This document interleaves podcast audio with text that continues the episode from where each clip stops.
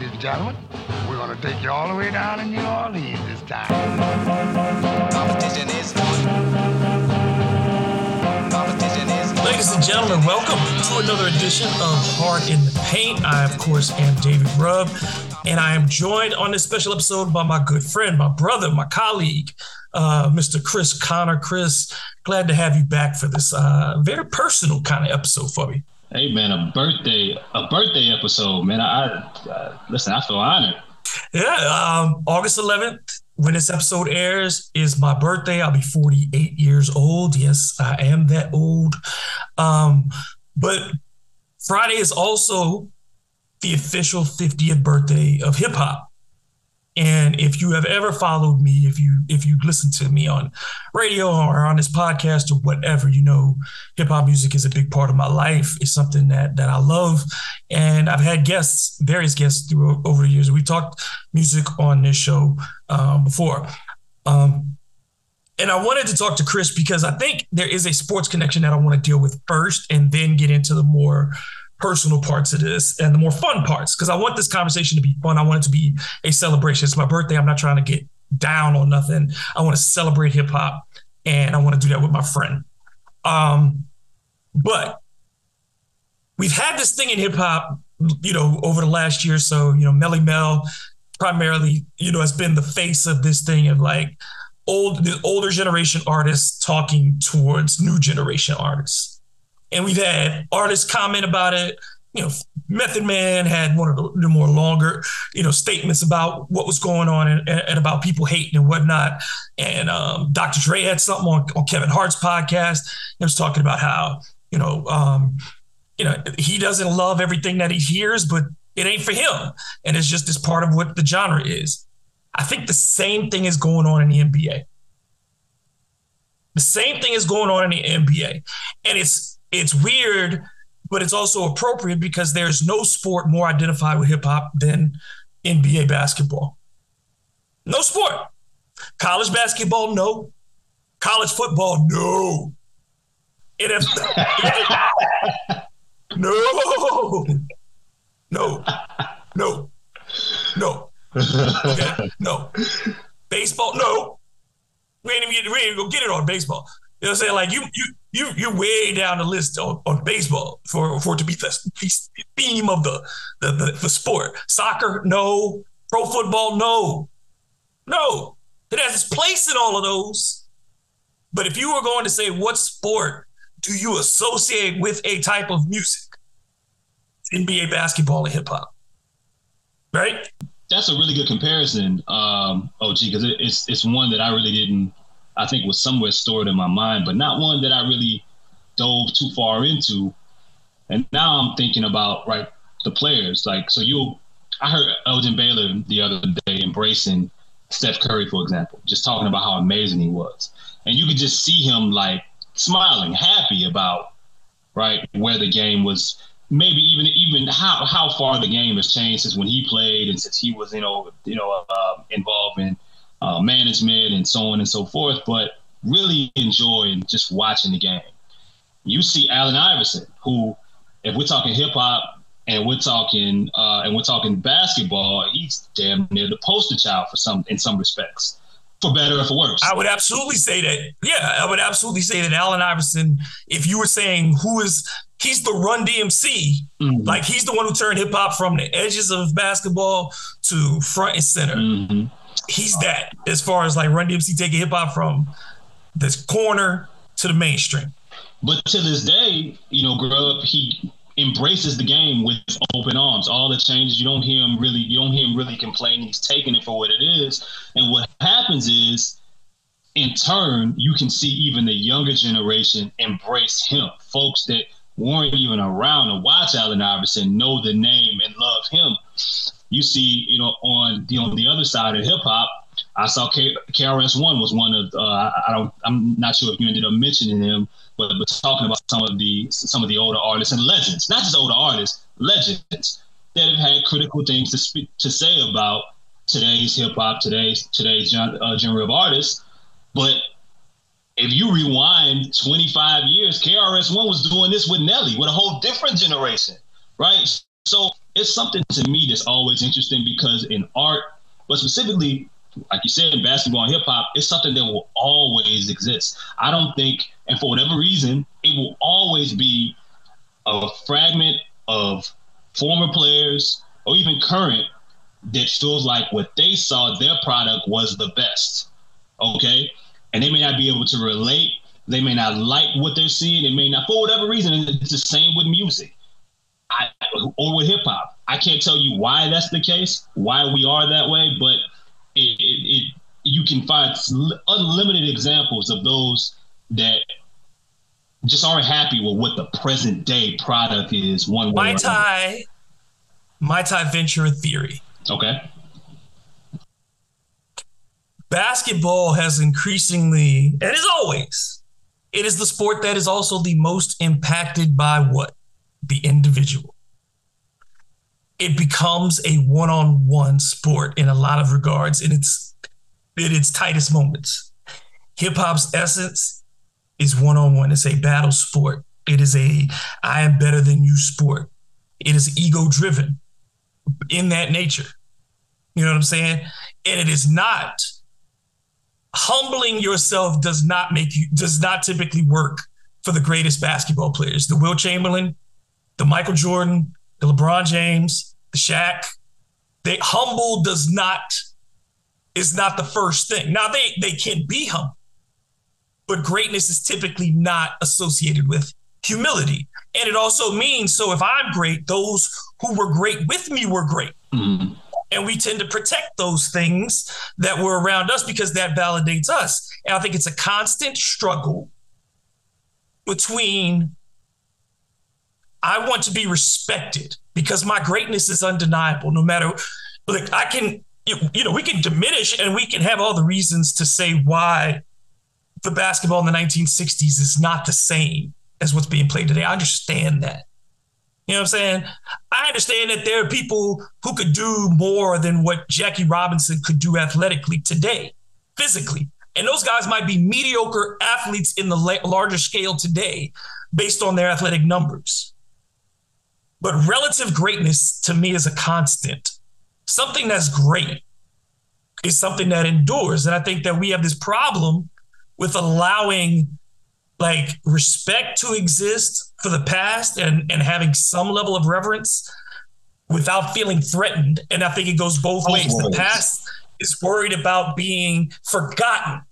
And I think and that's a constant generational struggle. That's that's humanity. That's our desire as human beings to not be forgotten. That whatever we did was important. And don't forget us over here.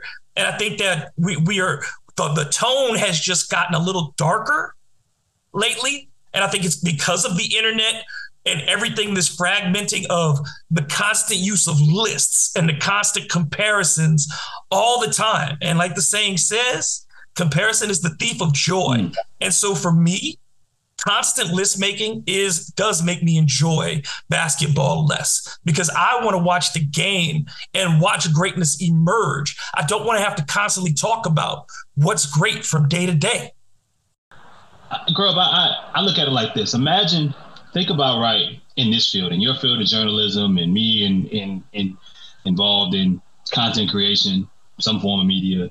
Um, imagine if we decided as as active players and participants, if we said, "Oh man, you know what people doing right now with you know with shorts and you know TikTok and uh, you know the the you know the death of I won't call it the death, but but but the slow death of the newspaper industry and just the advancements in how media is is given and received. And we decided to say that's not real. I don't respect that. Well, look, you either adapt or it's gonna move on without you. We sound salty. We sound, you know, no. What we've done and what people and and and I think the ones that um that make these transitions the best is that yo, no matter what age group you're in, every few years, in some cases, and it, it, it's starting to change as technology continues to grow and grow and grow. Like every day, our industry or whatever field you're in can be enhanced. And it's up to you, I think, even as a listener, to change the way or to adjust the way to adapt to what's growing and find a way to put your own share, your own spin on it. And my problem is, and I, I see it on both sides. You said your, you know, your issue or one of the one of the problems you have is the total comparisons in the list. I see on both sides in what you meant in regards to respect. You know, we're talking about certain guys that were great in their area are great today, and we're trying to say, oh, they wouldn't survive here, they wouldn't do this, they wouldn't do that. And you know, I think it hurts, man, because you look at a dude like Kmart who, from how he appears, how he talks, the era that he grew up, that is heavily that had that that was a heavy, heavy bass hip hop group. He'd be the perfect guy to relate to some of the younger guys here today versus standing on any type of any type of high horse and um just choosing to kind of give a give a stiff arm to how things have changed, even if it doesn't also automatically relate to him. And the same can be said to a, you know, to a 19 or to a 20 year old that's calling, um, you know, I don't know, someone that played 20 years ago or someone like Kmart that said, ah, he couldn't survive today. Uh, the game was too slow. No, greatness is greatness. Greatness is greatness. And I think that's that's where it needs to be kept at. Greatness is greatness. And even, okay, the game may not be exactly what it was for me when I played, but there still are some similarities that you can find. There still are certain things that still matter today that matter 20 years ago that will matter as long as the game is played. Find a way to touch and help grow the game in that way and use your platform, your relatability, your your status, the things that you've done to continue to grow the game. You don't like where it's at? How can you change it for pop, from a positive standpoint? No one likes anyone that's standing on a high horse, no matter how young or old they are arguments the arguments that we have and if you're arguing art which i think is what you're doing in both of these cases because sports is art i'm sorry it's not just numbers if it were simply numbers then we don't have con- we don't have to have the conversation it's very simple whoever has the most points that's the best player whoever has the most rebounds that's the best rebound whoever has the most block then we don't if that's what we're going by but we know that that's not the case so we know this is art plus science right that's the same as if we're judging music because for everything that you, somebody could come to me and say, I think Taylor Swift legitimately is the greatest artist of all time because she's got this many Grammys and sold this many records and this, this, this. And I can point to somebody else and say, you know, the Rolling Stones never won a Grammy. So you're telling me they're not great? You know what I'm saying? Like, they, you know, we, we consider Elvis the greatest rock and roll performer of all time. He didn't win a single Grammy as a rock and roll performer, not one. So if that's the criteria, you know, like if we're saying champ, like we did, we've done it with championships, we've done it with this, then that's not art. We, you can't judge art that way. And the whole thing in art is that it's subjective. And if it's subjective, as long as somebody is not talking foolishness, you know what I'm saying? I can ride with it. If if that's your player, if you like that, I can pretty much rock with it unless you're talking foolishness. And usually that's to me is relative foolishness to the era we're in. You know what I mean? Like I don't have time to be I can't how can you have a how can you have a legitimate argument with somebody about what would happen between players from the 1970s and what happened with players from today when you none of, they can't exist today without what happened to with the guys in the 70s. Everything is built on all of that. So why you can't denigrate it because it doesn't ex- you don't exist without it everything you learned is because of these guys that came before and you know one of the things that's interesting is that i mean i think you could go through any almost any genre on both sides on basketball but if we're talking hip-hop and you pick almost any era that you choose to um there was a pocket of change of evolution during that era that ruffled feathers and it always happens. It always happens. It always happens from the transition to where hip hop became more flashy. When original, when when when originally it was more DJ based, goes from DJ based to more to more artist based. When you go from you producer base, you go from that rap to more street rap. You get from street rap to gangster rap. You go from gangster rap to mainstream rap, party rap, dance rap, snap rap, um, what, what, whatever the form, drill, trap, bounce, like it's it's all over the place, Grubb. So what's frustrating about it is that when folks that have been around, legends that have been around for so long and have seen so much, they allow the next wave of change, the next wave of of of of influence. And that's really all it is, is influence and change and waves of sorts and mainstream pushes that we also don't get a chance to, to talk about a whole bunch. Sometimes just because what you're hearing or what's being pushed towards you that's being that, that, that's popular, that's being marketed, it doesn't mean that that's the essence. You mean to tell me like I, I, I tell folks all the time, like no matter what your favorite style of, of hip hop is, there's someone out there that's doing it there's someone popular out there that's doing it. It may be a little bit more difficult for you to find him. You may not be able to catch him or her on the radio, but they're there. And to me, I think in a lot of ways, you can you can say the same for basketball. You can say the same for any art. There's always somebody. There may not be as many of them, right? They may not they may not look the same. They may not they may not talk the same, but they're there. To ignore that for what's popular or for certain certain arguments and conversations about comparisons and, and lists, it it, it it it it it taints the art, and it shouldn't. You can find whatever you want, but that's what happens when things grow. And both in sports and in music, there are one-hit wonders. There are people who are hot for a minute and they they change. Look, there are people, yeah, change the game, but they flame out. You know what I'm saying? Mm-hmm. There are artists who do that, and, and there are uh, athletes who do that. Like we we we have these same scenarios, and I think that we can be more positive about it. Because like I saw Dr. J, you know, somebody asked Dr. J his his five favorite players, whatever, and nobody from the last 20 years was on his list. And I understand that though. You know what I'm saying? Like if I ask my grandfather, if I ask my grandfather what his five five favorite musicians are He's not gonna tell me somebody that I like now. And that's okay. And that's cool because what his what is he what is his perspective? He's telling you his favorites. That right there, his greatness is defined in that moment for you. It, it, when he saw greatness, that's what greatness was captured for him. And, and and and whatever your era is, like, and the same stuff that you loved in that era, like whatever genre you love, there's somebody on the other side of it who thought that was the wackest time ever.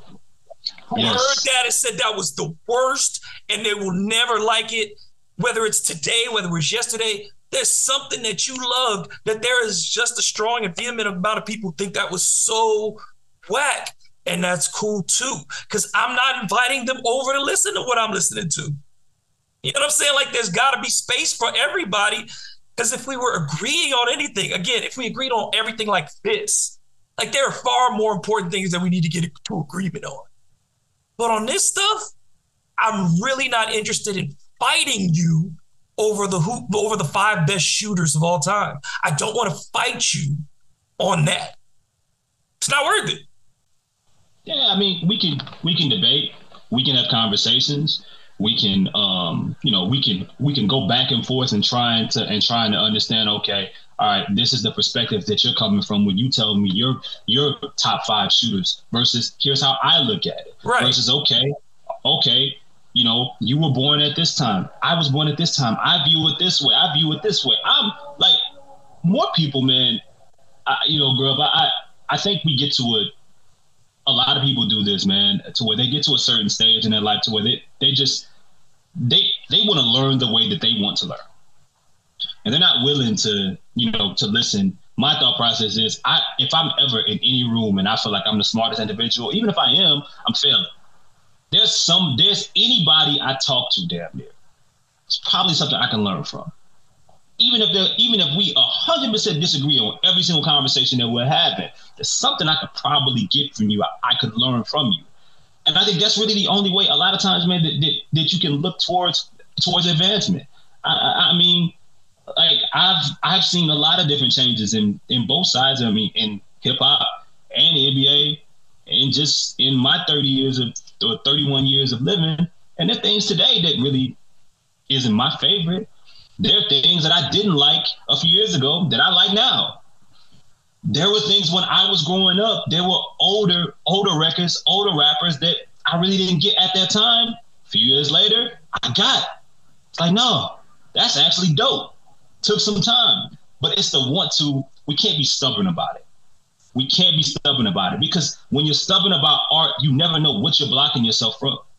You never know what you what you're blocking yourself from. And the thing about hip hop, bro, that I think will always be relevant and that people I think need to need to latch on to, even with the changes. And the fun part is in us in us celebrating it is that when it was created, um, and as it advanced, the one thing that that remained consistent is that it was painting to you um, a vision of what was happening in the in the world, in the streets. It was giving you the real, whether you agree with it, whether it was repetitive, no matter how how much how many things change, no matter the messenger.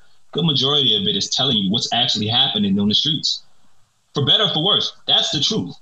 And when it was created to now, that's the same. That's the constant, right? Like football. I love I, I love this this you know example, right? All the different changes that's that's happened in football, all the different different rule changes, the you know the the the, the protection of the quarterbacks, the le- less practices, less this, less that, more passing games. The one constant, the one consistent that should that should and will probably remain way past us living on this earth that these games are won in the trenches.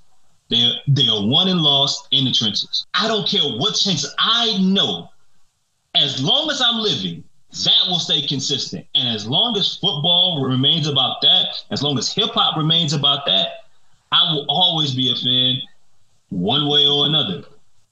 You know, like if you ask anybody, if you ask me over the course of my life, if you ask me at 15 who the five greatest rappers were, if you ask me at 30 who the five greatest rappers are, if you ask me at 45 who the, it's like your evolution because it should it should change. Your tastes should change. Your opinions should evolve. Now, some will be reaffirmed as you go on in life. Like there's some, yeah, you ain't gonna get, you know what I'm saying? Like Barry Sanders' daddy, he's the when your father says, I don't care what you do, son, you ain't never gonna be better than Jim Brown. That tells you, like, hey, some of our opinions are just formed. And you just gotta ride with that. But as you said, like I know it's not for me. I know what parts of the, the, game right now, like the albums that are not for me. But there was always stuff that wasn't for me. I have listened to, I have been around literally. I am part of that, that first generation that was born to always have hip hop. And there's always stuff I didn't listen to. Just like there's an R&B or jazz or this or that. There's always stuff I don't want to hear. So if that's the case, I got to be okay with the people who want to hear it. You know what I'm saying? I just got to. And I think now I'm fortunate to live in an era where, like you said, we do have the access. Because when I was coming up, there was no hip hop radio, there was no internet. Whatever you heard is what was permissible at the time or what the DJs could get their hands on. Because I grew up in New Orleans where we didn't have a hip hop scene for a very long time. So what you got was typically later, unless you saw it on TV. Like what we got on radio was later than what everybody else was getting as far as hip hop went, as far as what the trends were going. We were never early on it till New Orleans started creating its own. And so, I mean, I think it's just, yeah, that's that's the part is like, it doesn't matter how old you are, it doesn't matter what generation you're in you got to be able to find some way to appreciate what's happening and what's already happened. It just, it, it you know, it sucks that, you know, to where, all, you know, the art, with all art, there's always, there's always a, a, a group that's looking to put the game in a box. And we've seen it in hip hop to where a certain a certain coast would say what they're doing isn't isn't real rap. What we're doing is rap. And I mean, one of the one of the best parts about hip hop, like like food and like a bunch of and bunch of anything that's surrounded by culture, it's just a journey and being able to see what's happening out there that's different, different sounds, different experiences. Like you mentioned growing up in New Orleans, Grubb. Listen, I thought I thought Juvenile was the best rapper in the world. That's all I knew. That that is what was played on the radio, and that is what was what was given to me, what was shown to me, what was walking around in the streets. That was also on television. That was also on mainstream um uh uh, uh cable cable televised uh events and countdown show. I thought that was the best in the world. Then you grow up and you say, man, wait, Houston got a sound? Oh, okay, let me let me tap into this. What's UGK? Okay, okay, wait, Oakland got a sound. Wait, LA has a sound. Tennessee has a sound. And then you start going, every state has their every pocket has their own thing to introduce you to, their own culture, their own that's the dog, that's the beauty in all of this. And if you hold yourself to one, if you if you stand, you hold on to one record if you hold on to one pocket of this experience, dog, you are missing out. You are having a boring life. And that might just be what's for you, and that's cool. But dog, it's so much stuff out here. It's so much stuff out here to experience. And sometimes you don't really know until you give it a until you give it a chance. And that's the beauty, man. Hip hop is travel. Um, and that's what makes it fun. Almost like no other genre. So many different people that have put their own spin on things, their own influential, um, you know, their own their own element not just with the music, but with the culture behind the music, with some of the things that we eat, some of the things that we drink, right? From our vernacular, right, right, which right, has been changed forever. Our, like, how can we not embrace that? Like, I don't think people can understand like of a certain age. And I'm gonna say this to you, like, I remember when Snoop Dogg went on trial for murder. Okay, I remember this clearly you know what I'm saying? Like that wasn't something that was in the periphery. That was I just graduated from high school when that happened. I'm saying I'm freshman in college when that's going down. So this is my peer. You know what I'm saying? Snoop ain't a couple years older than me. So this dude is my peer. And at that time, to think, see, think that dude would be with Martha Stewart wearing um, slip, slide on Skechers in commercials. Like you don't understand. Like if, if you're a person of a certain age, if you're 25 or under and you don't know what that was like then, like before, how hip hop was still so much on the fringes that it was viewed a certain way, that concerts, the insurance, you couldn't get insurance for hip hop concerts. Like they had to stand up to get that because they just assumed something was going to go down. And it's like for it now, for it to be so ubiquitous to where Snoop is America's uncle, America's, you know, kindly black hip hop uncle that just gets to be in everything. If Snoop is in it, you don't know if it's rated R or it's rated G. Think about that. Think about that. If Snoop is in it, you have no idea if it's rated R or if it's rated G. If you just look at him on the screen, you wouldn't be able to tell till he starts talking. And that's an incredible place for where hip hop was at one time to where it is now. And I think we got to appreciate all the steps that it took to get to that place and understand, like you said, there's bad that comes with that too. I mean, you know what? And I say, like anything else, it's just balance, man.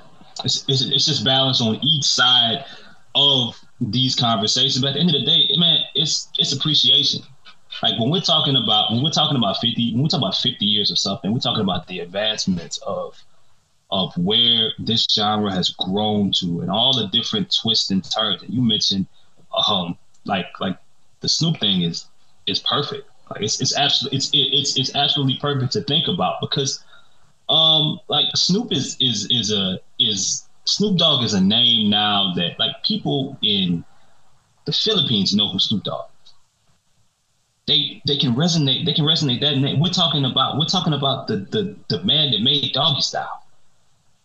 Like you know, so and you know, I hope and and, and I don't know I don't have a child of my of my own yet, so you would be able to resonate with this a little bit more than me. Is my hope because I I wanted to grow up sometimes like I feel like I was blessed to be I feel like I was born at the right time because I was because in in 92, I got a chance. As I was growing up, I got a little bit of everything. I had a mother that, while she didn't really listen to hip hop, she put me on a lot of music that she listened to. She's a little bit older, so that's all I heard: 60s, 70s, 80s, Motown. Like I got a chance to hear a little bit of everything. And technology was, you know, we we still had, you know, cassette tapes in our, you know, in our house. So every Christmas, the same Christmas songs playing around the house. That mattered to me, but I'm still living day to day in a new hip hop filtered world. I get a chance to see, but I'm not that far removed from being four years old and my first memory, my first memory of hip hop, and I'm curious for yours. My first memory of anything hip hop related, Grubb, is being in pre kindergarten in New Orleans and walking past a television and seeing that Tupac has died. That's my That's first, your my first? first re- hip hop related memory. Four years old. I can't. I've tried multiple times to think of other things. That's crazy to me. To now be 31 years old and still have people talking about Tupac Shakur. They just went into Keffe D's house, Grubb, looking for bullets and weapons. 30 years later, trying to like, you know, we still have people. Pac is literally like that's literally my peer. You know what I'm saying? Like Yeah.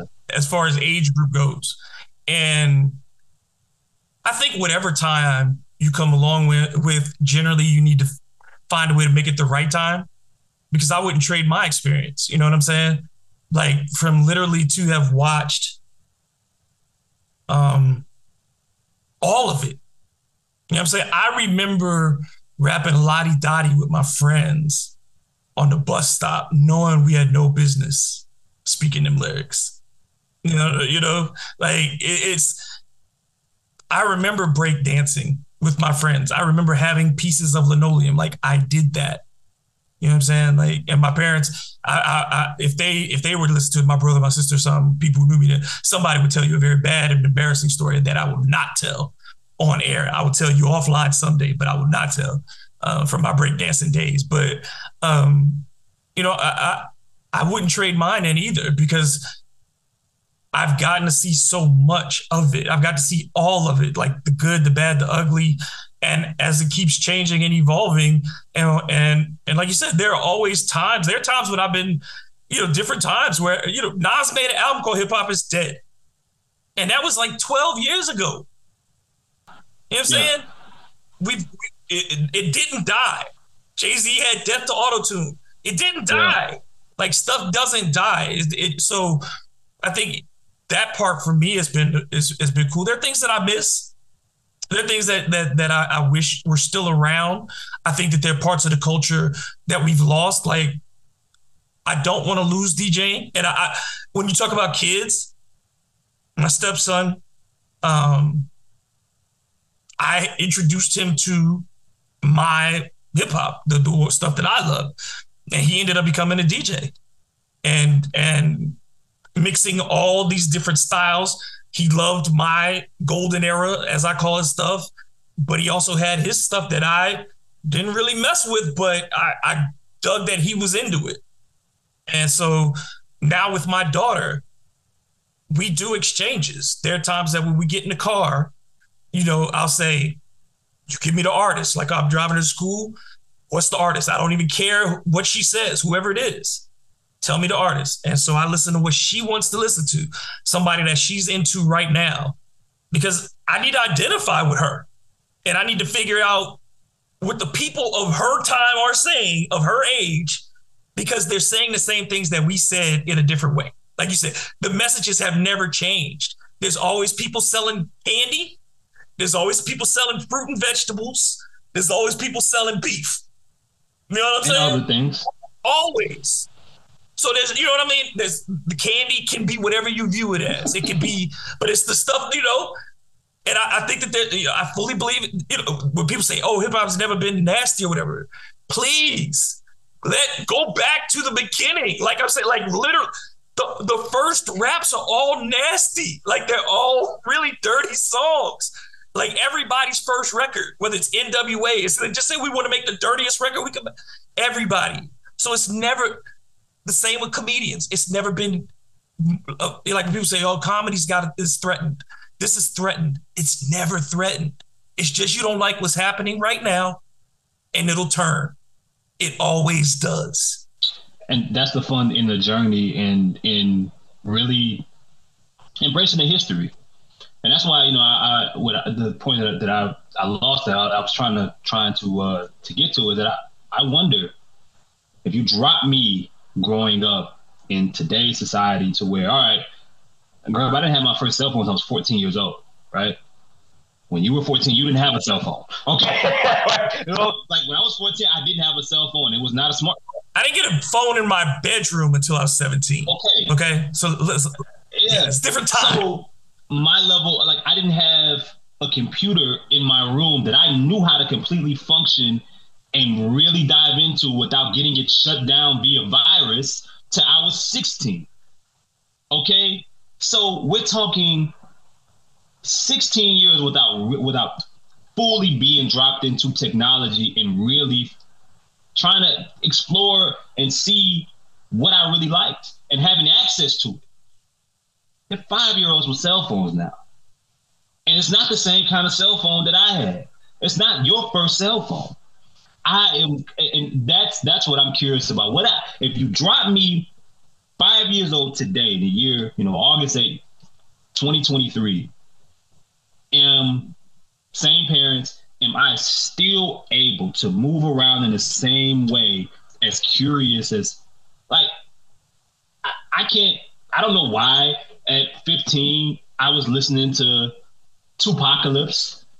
You, you know, uh, you know, it, it, the album came out 90, 92, 93. At, at, at that point, uh, it was 2005. Like, I don't know why. I just wanted to. I had to, right? I don't know why. At at at 18, I decided I gotta uh, sit here, sit down, listen to Ready to Die from start to finish multiple times. Why do people say that, that that's one of the greatest albums ever? Why do people why do people say that Illmatic is the greatest album of all time? Why? You listen to it, and even with all the different advances and changes in hip hop style, cultures, and so on and so forth, you'll see why. It's nine songs of it's nine songs of perfection. Like it's nine songs, and not one of them has a flaw. You get it? Classic. Not a verse. That's why they're classic. Not a beat. Not a miss. Is and it tells a story, right? It tells it is literally a story, and so this is the part that I want to get into the fun part. So um, I did a question that I did come across, like just in my mind today. And I was thinking about this. If I was putting together a 24 hour hip hop movie marathon, mm. Which films am I picking? Now, like, and I'm, again, it's not the 12 best. It's not the 12 that, but these were my 12. So it gives you time to think while I give you my time. And they're for different reasons. Number one, Wild Style, because that was the first film that put hip hop on like it was the first kind of glimpse that we got. And I think it's an important historical artifact in that way. You know what I mean? Like it's it's it it shows it in its really raw state before it, it was packaged and marketed. Um Krush Groove, because Krush Groove is is is the introduction of LL Cool J. Yeah. And it's seminal because that is the first introduction of the young hip hop star. That oh, everybody was grown. You know what I'm saying? Like everybody was grown. LL 16. LL, LL becomes the Mike, like essentially, you know, the, the Michael Jackson, mm-hmm. the first teen idol of hip hop. He changes all of that.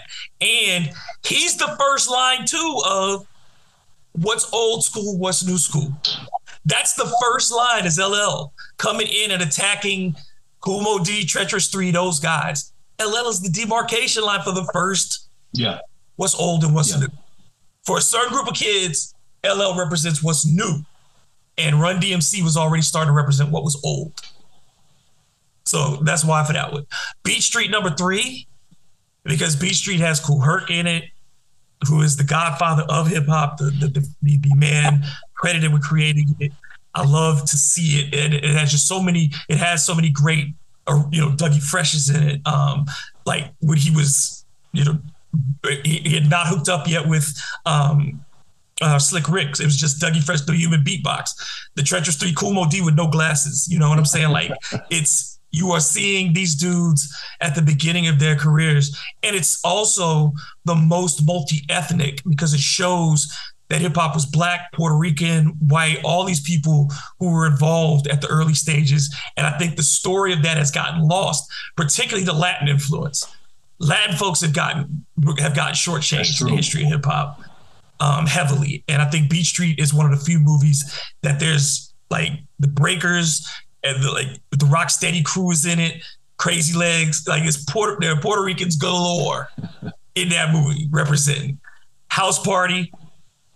I was I was in ninth grade, mm, um, and I got to go see House Party in the summer, and that changed my life. Man. Like that's rappers starring in the movie and they're like and they were my age kid you know what i'm saying like you felt and and kid and play had a saturday morning cartoon dude before hammer before hammer kid and play had a saturday morning cartoon so give them their props new jersey drive because new jersey drive is is a really gr- gritty movie it has a great villain and it has one of the dopest soundtracks ever um, juice Enough said. Self-explanatory. Ju- juice is juice. Who's the man? Uh, the hip hop ensemble comedy. The first, I think that's really the first hip hop ensemble comedy, mm-hmm. where it's like a bunch. Um, CB4, which I love, or if you if, if, there's Fear of a Black Hat, those two came out at the same time. Um, CB4 is Chris Rock. Um, Fear of a Black Hat was Rusty Cundiff. They're both worth seeing of Mics and Men, the documentary about the Wu Tang Clan. Wu Tang Clan is, is, is to me just you cannot duplicate the Wu Tang Clan ever again. Nothing like that will ever to get that many dudes in one group decide to do that and have a style. One dude producing all of it. It just. I have a question for you about that. Um, about that series. Once you're done, go ahead. Okay. Um, the show, which uh, came out when I was in college, um, and and it produced uh, the "Me and My Bitch" remix, which to, to, the computer love beat, which that that song right there made it worth it. And it, but it also had some really great interviews. You know, Slick Rick from jail at the time, so it was it was really an influential kind of film. Eight Mile, because I'm from Detroit, and it, it is not the perfect representation of Detroit by any means. Um, but it, I love the it's it, it, it feels real at times. And then last, I put disorderlies because I love the Fat Boys. I think the Fat Boys. I think the Fat Boys again are one of those groups that people, if you go listen to some of their earliest records before they became cartoonish, and that's where they, their management pushed them to be kind of really cartoonish go listen to Ski and Prince Markie Dee and tell me them dudes could not write lyrics. Prince Markie Dee in particular went on to write and produce a lot of artists um, after he left the Fab Boys. So I mean, like they are really influential. But that movie is hilarious. It's it's, it's like a Three Stooges comedy, and it's really it, it's absurd. It's not. It's bad. It's a good bad movie. You know yeah. what I mean? And so that's my twelve. Okay. Um. Before before I try to put a, put together a makeshift list. Uh, I asked everybody that, and I watched the Wu Tang series. I'm notoriously known for watching things years after they come out, just because I don't, I don't, I don't like to get caught up in like the reaction of it, unless it's, unless I slip, I slip into watching it right away. Like I have to catch it as soon as it comes out. I don't like getting into the reaction of when it's of when the. Me either. I don't like watching popular nah, stuff. So I wait. I like to wait. Yeah, I mm-hmm. wait. And Wu Tang was fantastic, but my question is, how do you feel about uh, the character that played RZA's voice? I hate it. Everybody hates it. No. it's, it's like I don't understand the tenor of it. Like it's deeper than it should be because it seems like he, it always seems like it's speaking from the middle of his neck. You know what I mean? And and it just you don't sound like RZA. if you've heard RZA, RZA has such a distinct voice so to me, he should have just been himself because you can't sound like RZA. No one can sound like I don't. I've never heard anyone. It's like asking somebody to rap like um um your boy who used to be on No Limit, um the the terrible one. You know what I'm talking about? Uh, Master P's brother. Um, oh, the youngest one. Silk. S- Silk. Yeah. You can't you can't get people to do that on purpose. Yeah. You know what I'm saying? Like you try to do that on purpose, be that offbeat. It's it's it's, it's difficult. It's, So some things you just gotta let be. RZA's voice is is too unique. Like I, I think he should have just let that go. But that was that's again that's the fanciful the fanciful version of the yeah. Wu Tang story. It's, it's sanitized, but it was still a great. It, it, had a. I thought it was a great three. three oh, three it was. It was. It was fantastic. It was. It was. It was fantastic. Shout out. Shout out to my dog that played. That played. Uh, Chef.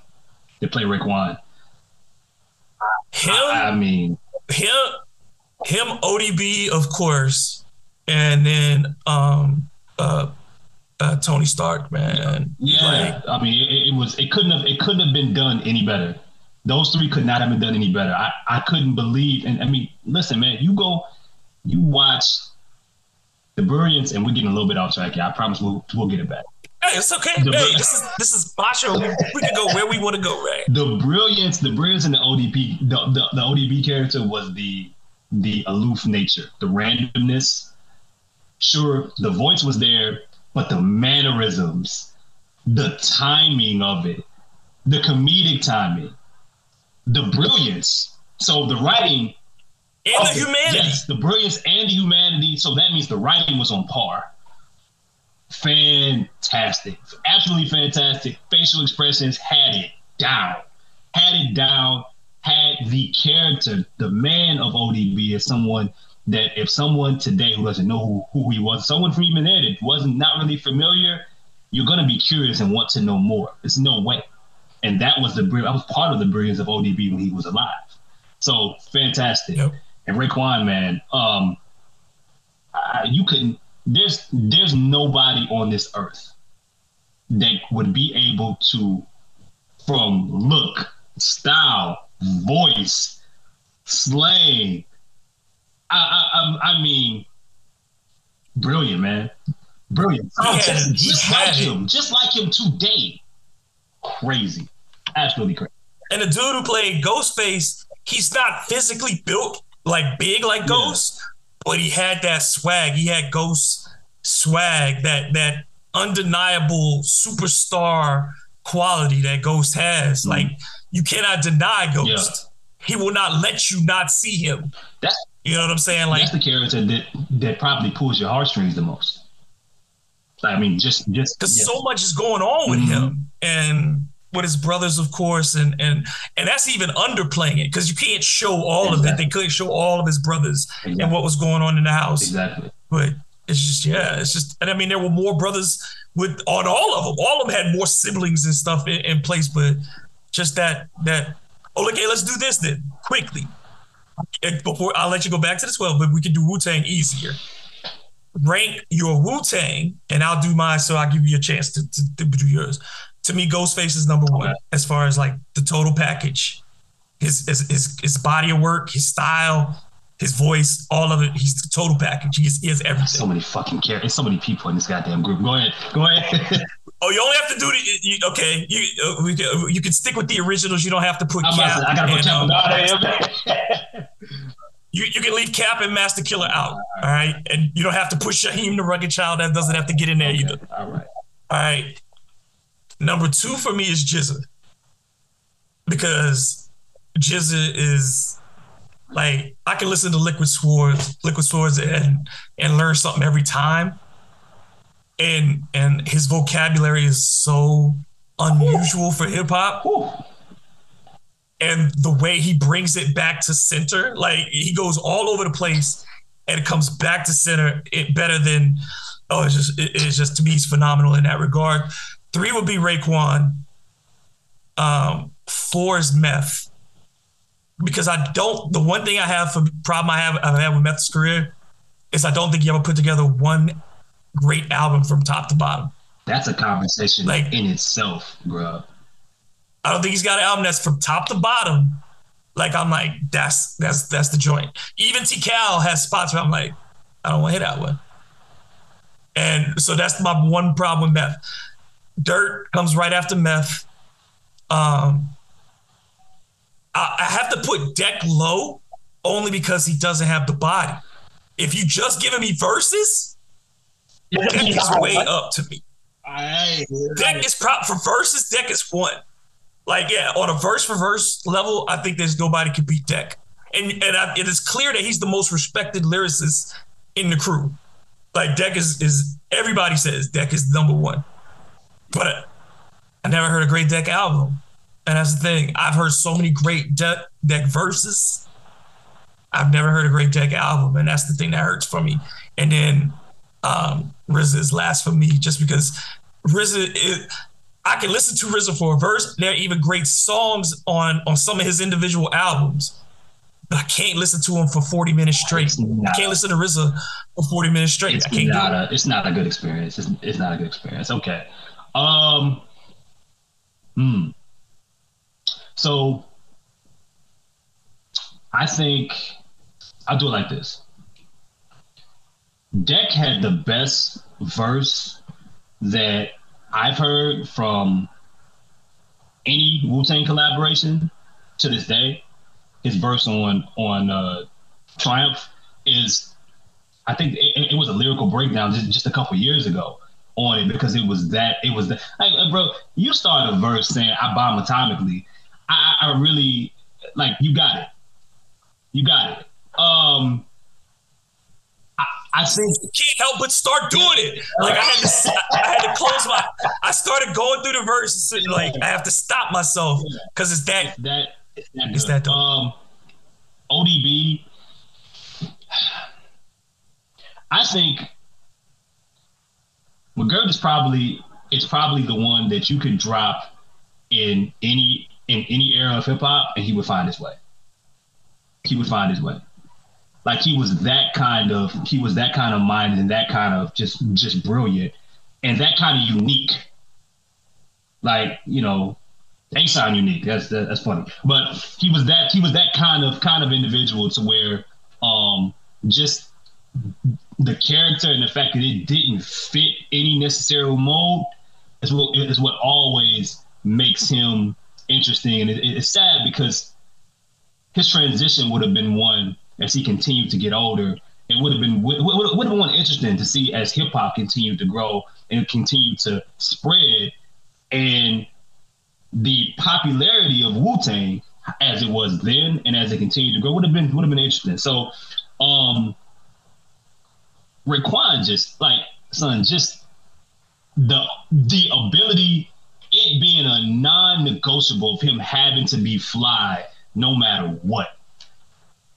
Him taking his fast and completely real, him taking the whole mafioso boss setup to this day, still being able to rap probably probably having some of the best delivery out of any of the any of the other members on the group. Raekwon's high, like to me, to this day. Um, I, am just the aura. He has an aura about him that I think. Will yeah, I mean, this is a love appreciation. Yeah. So you ain't got to, you know yeah. what I'm saying? Like I'm yeah. only, you, you, know, you ain't got to defend nothing. Just give love, bro. That's all. That's like. Meth uh, is is probably he's the one who was still at a high doing it everything pretty much at a high level during during me growing up. For uh, once we get into movies, once we get into my list, I mean, one of his movies that he was a part of is something that even if it wasn't that great of a movie, it was important for my generation and how, in, right. how high meth um, style, flow, understanding of then and now, tapping back in with the rap sex symbol. Yeah, yeah, yeah. I mean, really, really? like to be a rap sex symbol is an unusual thing, and there the list is short. He's aged well. He recreated himself a few times. Meth and Redman were one of the. Well, we're talking about hip hop tandems. There was a period in time where you could argue they were they were number one. Like the first the first Blackout album to this day is still don't get me started on Redman, bro. I love like you know I love Redman so much. Just, I love Redman so it much. It just fit, it was by accident. It wasn't like they came together and came up. or I be red man, you be Method Man. It just so happened. Hey, I'm from over here, you from over here, opposite coast. It was great, absolutely great. Hey, opposite coast. Method Redman's from New why, Jersey. Why, I, why, am I thinking Oakland? I'm tripping. Um, forget that. Um, I'm trying to think here. Um. I think GZA GZA had the I think Liquid Swords out of solo albums that any of the other ones ended up ended up creating from the ones that I've listened to. It's probably my favorite.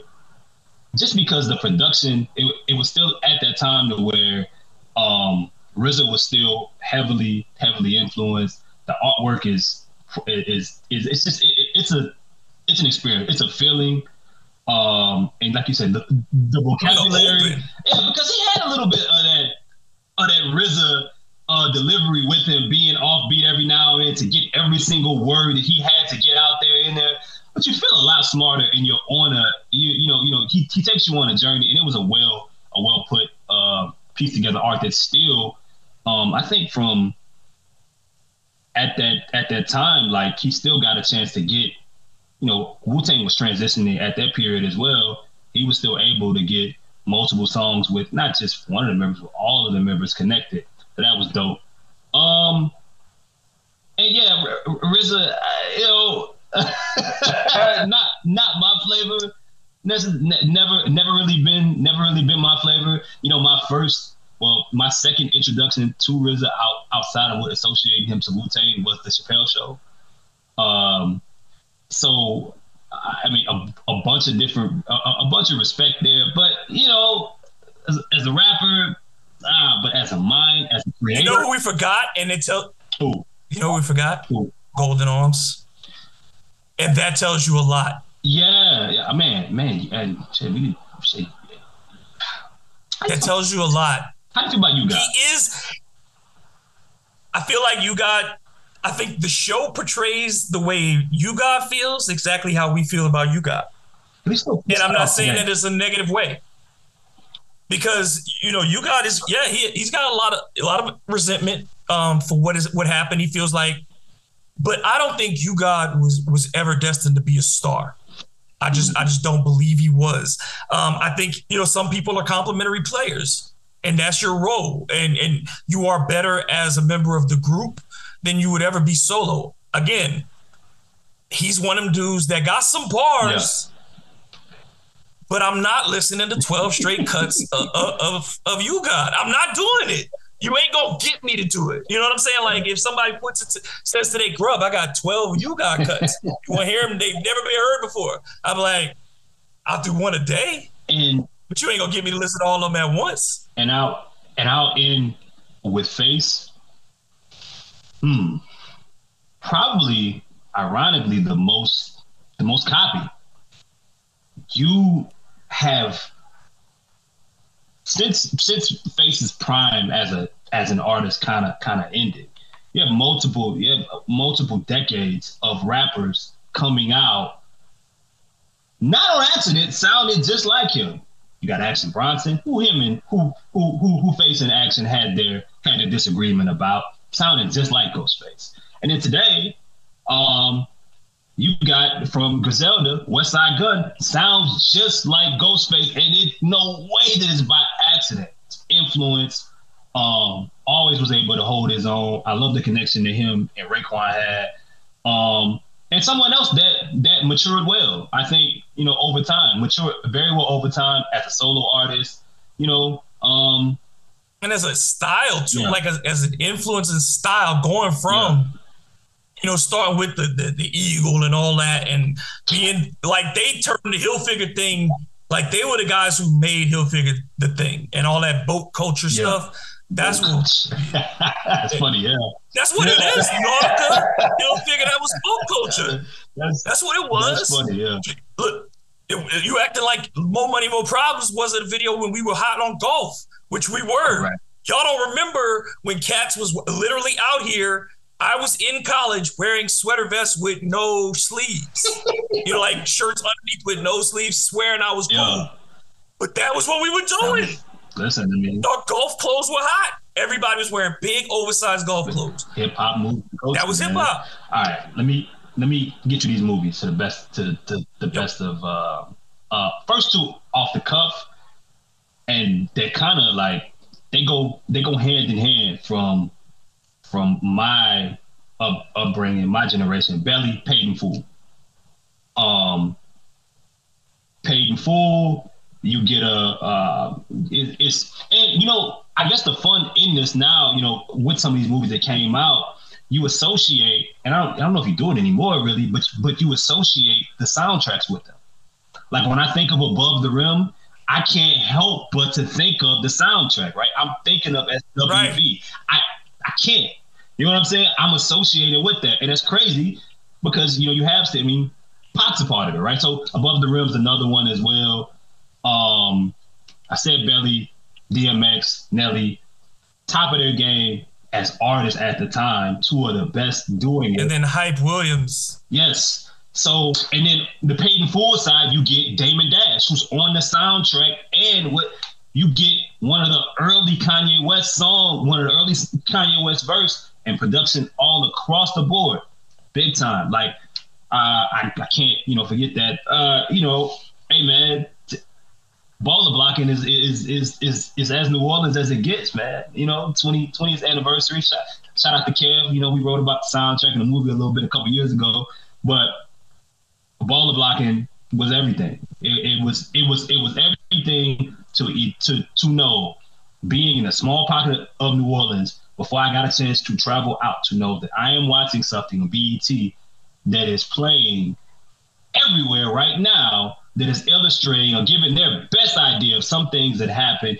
even a fantasy, or some things that are truthfully happening in New Orleans with dudes that are running the game right now and cash money. Baller blocking, it just it, it, it, it wants my heart. I'll tell you about I'm about it story real yeah. quick. So Moon, Big Moon, was is a basketball legend too in New mm-hmm. Orleans, you know, coach and, and, all that. So that's how a lot of us knew Moon was just from him being associated with basketball. I'm in Oakwood Mall on the West Bank, chilling with one of my boys, one of my teammates, and we bump into Moon. And Moon is like, I'm I'm on my way tomorrow to be in this movie with this dude, Master P. It's called I'm About It. Do y'all want to come by and be on the set? And we're like, you know, being typical jerk teenagers. Nah, we got, you know, this all summer, man. We got stuff to do. Yeah, worry about all that. Yeah, yeah, yeah, blah, blah, blah, blah. Man, my senior year of college, everybody has a copy of I'm About It. The football team is playing this thing constantly, you know, and it's just, you know, I'm feeling, man, I could have been the freaking man on this campus. All I had to do was be in the background. And that, I, I, you know what I'm saying? Who knows? I could have I could have been in in all of them. I could have been in Foolish. I could have been in. Uh, I got the hookup. I could have been all I of them. The hookup. That's that's that's another one. Uh, uh, but I'm gonna keep going. Get rich or die trying. Um, fifty was. That's a whole different conversation. Uh, again, like, and, and, bro, that that's the fun about talking about hip hop. Like, I didn't get it until I got out of New Orleans. I didn't realize how big Fifty Cent was. Okay, I didn't realize, and with technology not getting to where it was at just now, you didn't have people coming out with different docs and different, you know, articles and different, you know, uh, TV shows and movies every day. I didn't realize how 50 Cent was. I didn't realize he broke and changed the mixtape game. It took some years afterwards, right? I didn't know how big. I didn't know. I remember when How to Rob hit, man. How to Rob was like Grubb, it took me years. It, you, like, you know what I'm saying? It took me years to go back and be like, oh, I get it now. I get it. And that's before you get into the street side of things, but there's a whole different connection. Before you start, like, it, it, so 50, looking back at it now, getting a chance to see what his story was kind of like, and at this period of time, this was a few, this was years after in the club. This was after the album Get Rich or Die Trying, you got you got years of seeing him in the mainstream, but seeing this story and still trying to catch up to the years prior to him, you know, yeah, I mean, I mean, to him being uh, to uh, I'm forgetting to life is on the line and being in a in a in a FUBU jersey, but he talking about he talking about Ja Rule I like it's it's so many different different things that you miss for that particular time. But Get Rich or Die Trying was huge because he was on top of the game at that time. That movie just you know it sticks it sticks with you. That was his run. That you know, and you you when I when I think of that movie, I think about Fifty being at his highest. You know, and like yeah, it, it's the the two summers that I think are the crazy, the two years that I think were the craziest as far as me watching. See, this is how old I am now. I'm gonna give you three different years. Okay, the first one is 1989, Hammer. Yeah. When you can't touch this became, and Hammer like turned when Hammer got on cartoons and Hammer was doing everything, and that's when the backlash started, and everybody was like, "It had gone too far pop." Yep. But Hammer changed every. All these dudes were making money because Hammer was the first dude to sell out arenas. Exactly. Like, uh, it was the Superdome would have been nothing for Hammer. That's like that's that's that was that was that was a day's work. You know mm-hmm. what I'm mm-hmm. saying? Like, dudes was like, I can sell out Madison. Hammer could sell out whatever he wanted to sell yeah. out at that moment. Whatever. Yeah whatever product, whatever thing. The dude was doing, he was on the sidelines with the Falcons. Like before, you know, never happen again. Just, he was just hanging out, doing too legit to quit on the sidelines with the Falcons. That's how big Hammer was. then, then there's nothing like that till DMX. Two number one albums in one year. Nobody had ever seen that. Nobody. Won't happen again. Two number one, not only number one, multi platinum number one. Like, no, no, I don't think anybody's still done it since. Released two no. albums in the same year, and both of them. Mm. Nobody's done that. So that was the second one, and then fifty coming like out of nowhere for certain people.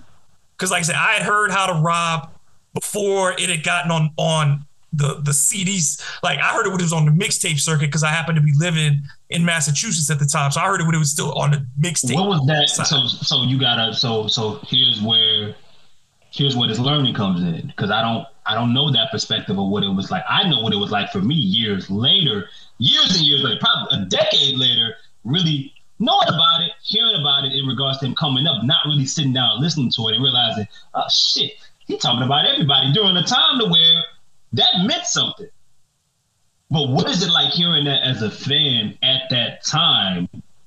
Like that. This is, you know, like you, you know, because I mean, I heard about the, you know, Hove going on Summer Jam. I'm about a dollar. Who is fifty cent? You know, I mean, I hear about all that. But what is it like listening to it as a as a consumer?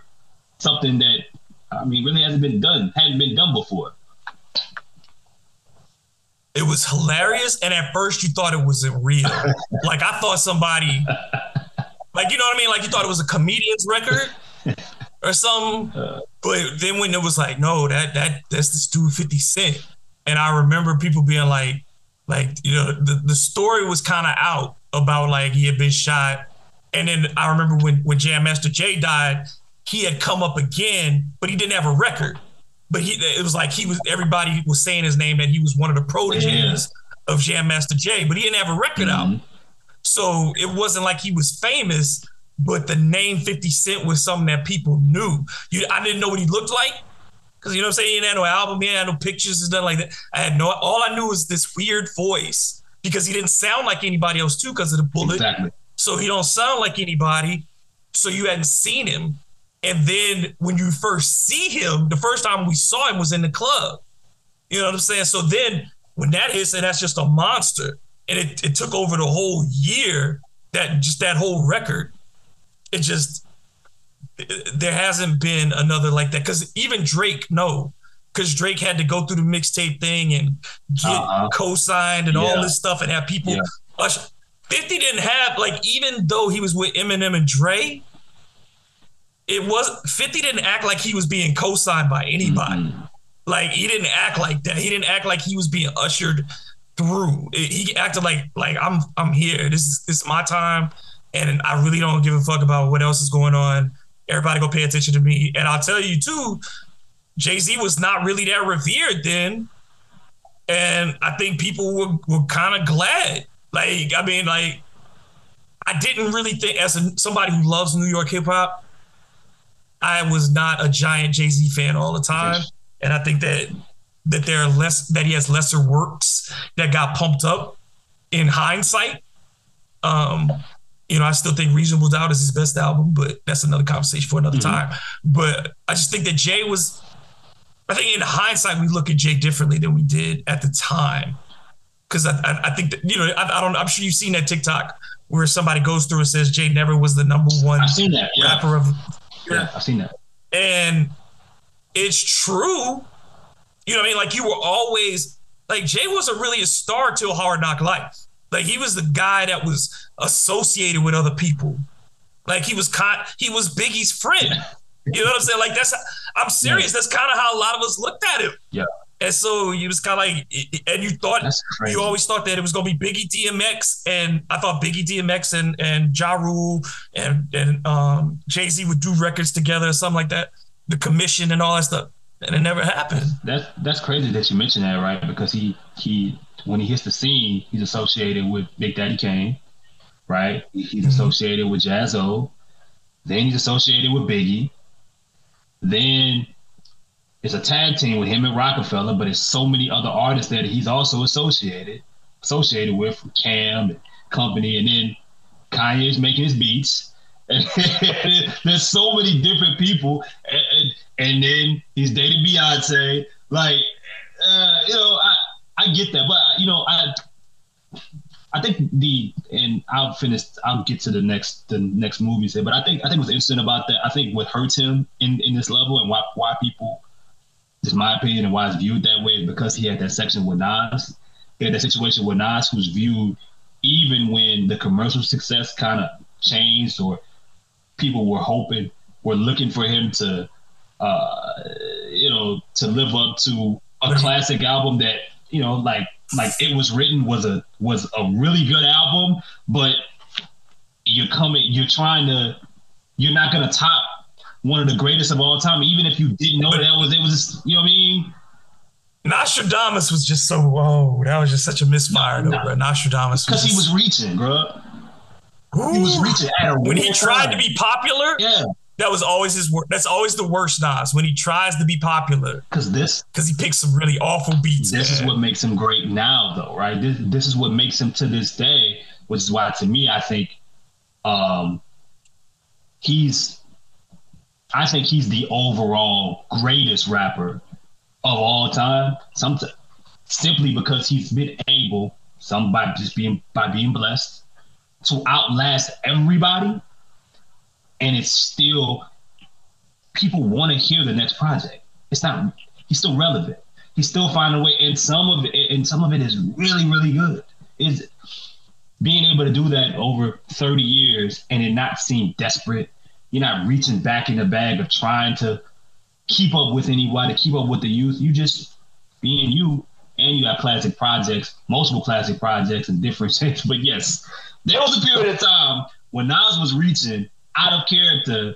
They kind of, you know, the Bravehearts, bro. That was like, look, I will play Oochie Wally. I will play it because it's some of them. Again, I, I, have this phrase I call "beautiful filth," and I will play Oochie Wally on occasion because I just want to laugh.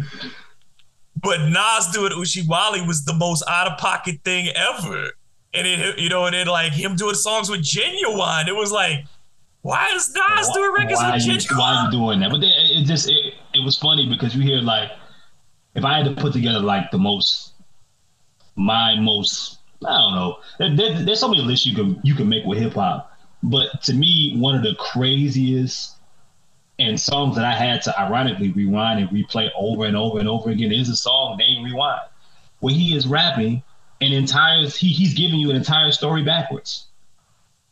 Who the fuck thinks of that? You know what I mean? And it's actually it, it just so happens to be a really good record. Stuff like that with Nas is fantastic. One of the best storytellers of all time. But I think that that, that probably ended up ended up hurting Hove because you know, uh, Nas wasn't. I mean, he had he had people in which he was associated with, but Nas was Nas. He stood alone.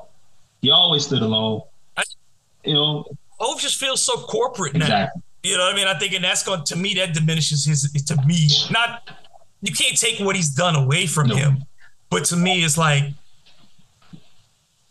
that like he gets credit for stuff now, and I don't want to go too far off on the Jay Z rant, but it's just I think like everybody's like, oh, check out the the, the Jay Z exhibit at this, but he didn't make that art. Other people made that art. It's not. It's he didn't do it. You know what I mean? It's like don't give him that credit. It it just it feels, man. you know, you don't ever will be like just to be. I don't. I'm not a hater, but I just I just feel like Jay Z is is overestimated. Like I, that's what I would say, overestimated.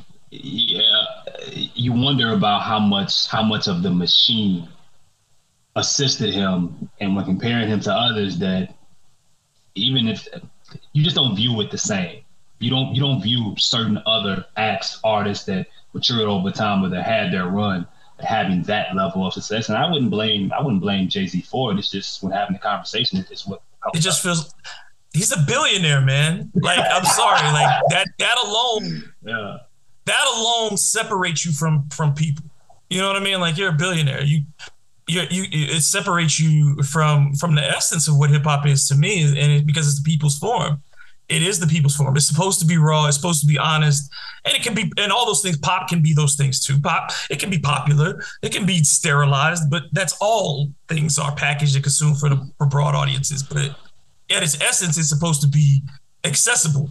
You know what I mean? Like that's the that's why it's it, it is everywhere in the world yeah. now. It's because it is accessible.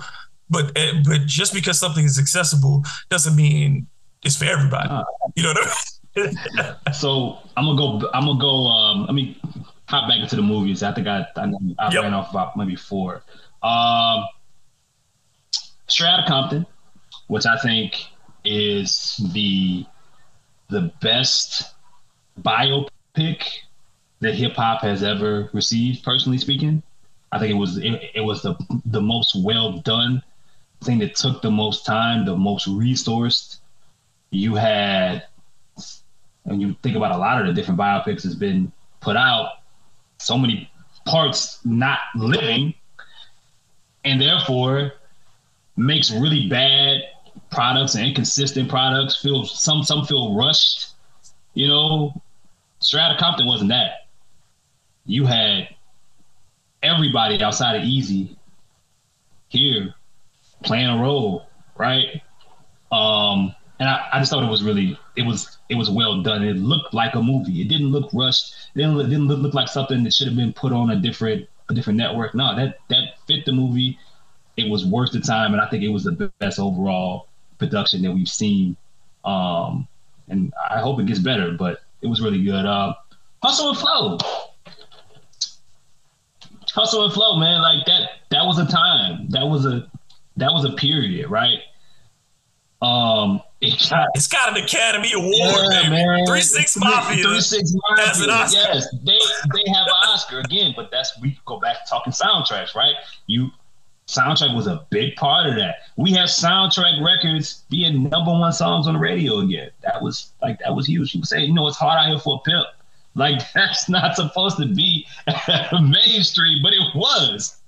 But that's the Memphis Grizzlies adopted Whoop That Trick. Yes, yes. The Memphis Grizzlies yes. adopted Whoop That Trick, and we loved it until it was okay. We get it; it's not appropriate. Yeah. We got it, but I loved it. I thought it was dope when the when they, when the games would get like that. Yeah. Come on, man, that was so Memphis. Man, it's it's dope. Um.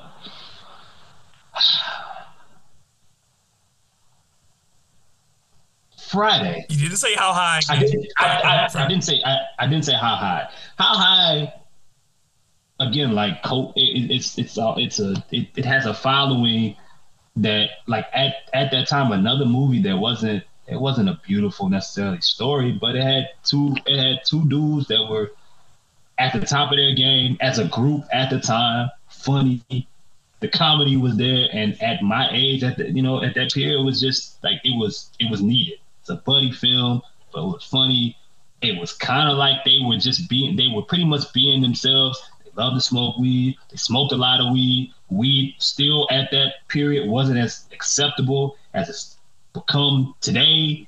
You know, so it's still kind of like, still kind of dirty. You wasn't supposed to necessarily like, you know, uh, yeah. So I got to give Meth and Red some love there. I just remember the impact. Expose the world to the to the comedic genius of Redman if they didn't see it on Cribs. And people forget Redman and Method Man.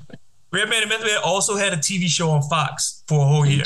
So people forget that too. Yeah, I I, now, I I forgot about that. But yes, yes, the the the red. He he got asked about that Cribs episode the other day. He said, "No, that I really lived there. Like that was." he said, I, I, He was like, "No, we'll rent you out something." He's like, "Nah, nah, y'all go, y'all y'all want to see how, how how I live? Y'all want to see how I live? My dog sleeping on the floor. Like, shout out, shout out the red. Uh, Cereal boxes open, Yeah. trash, head cameras, grimy. but that's real though. Timberland boot in the middle of the floor. That's I mean, like I, I you gotta you gotta appreciate that. Um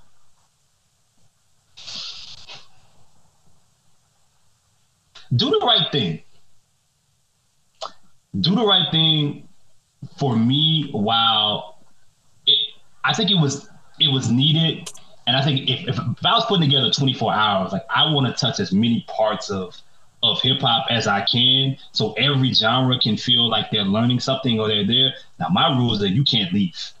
You have to stay and watch. You figure out you get as many as many snacks, as many uh, you know bathroom breaks or whatever. You got to finish this because you're gonna learn something.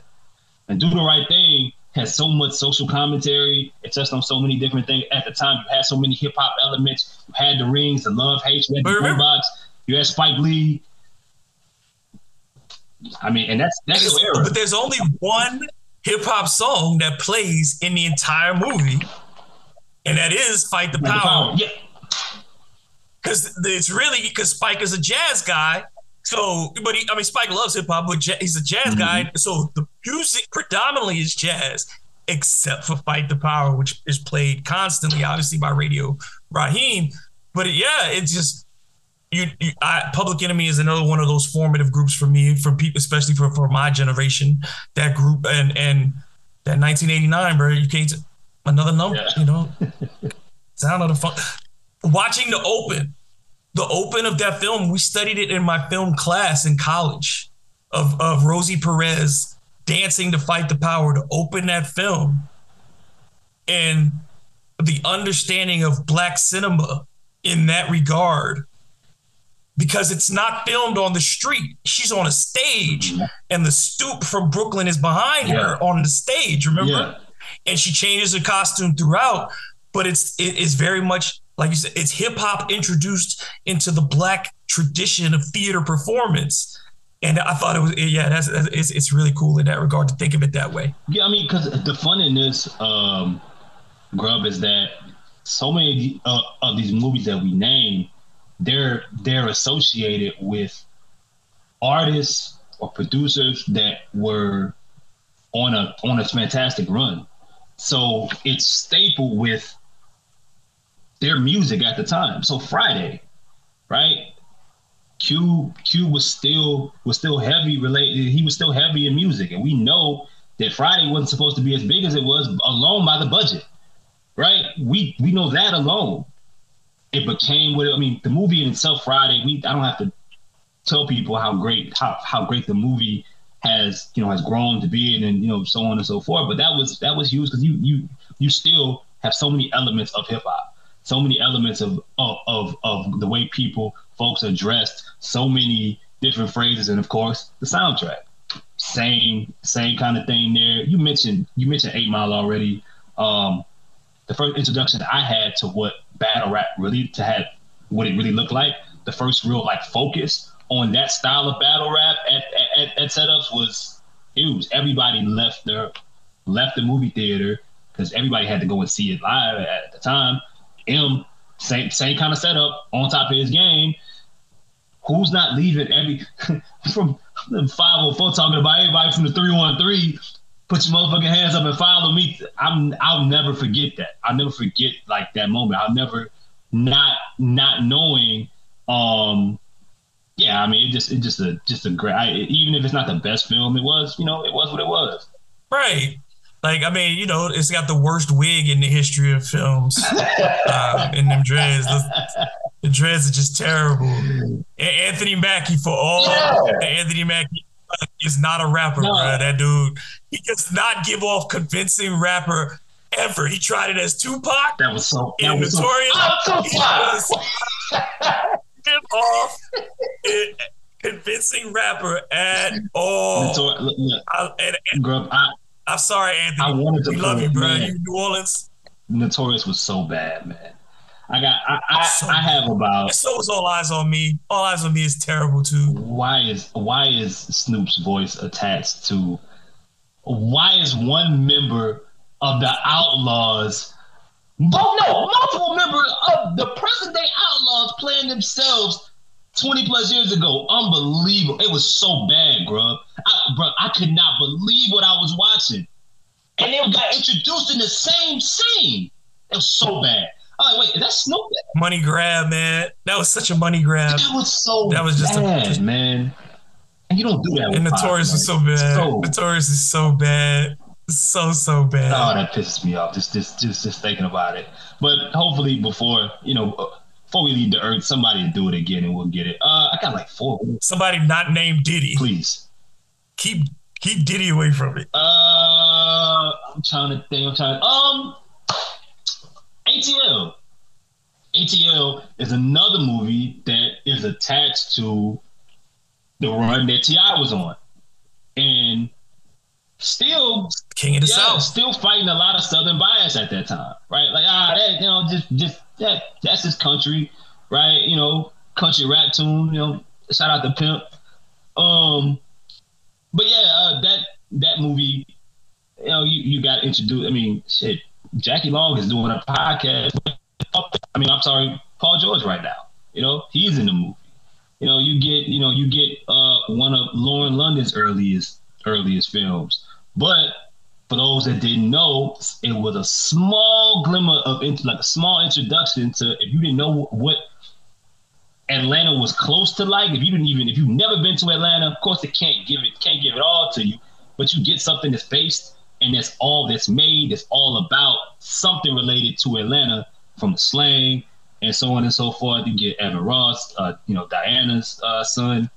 So that was huge. I'm trying to think of uh, three more. Because I would- definitely, I would say if you if you were like between the two portrayals of Atlanta, between ATL um, versus let's say um, uh, Drumline. Drumline is very much more specific to the college experience of Atlanta, like, s- and then whereas ATL is very much more that the city of Atlanta, like that Yeah. that part of Yeah. Atlanta. So it's like like you said, it's these these stores within that city, even are very. And then you have, of course, Roll Bounce, which is not a hip hop movie, but has Bow Wow in it.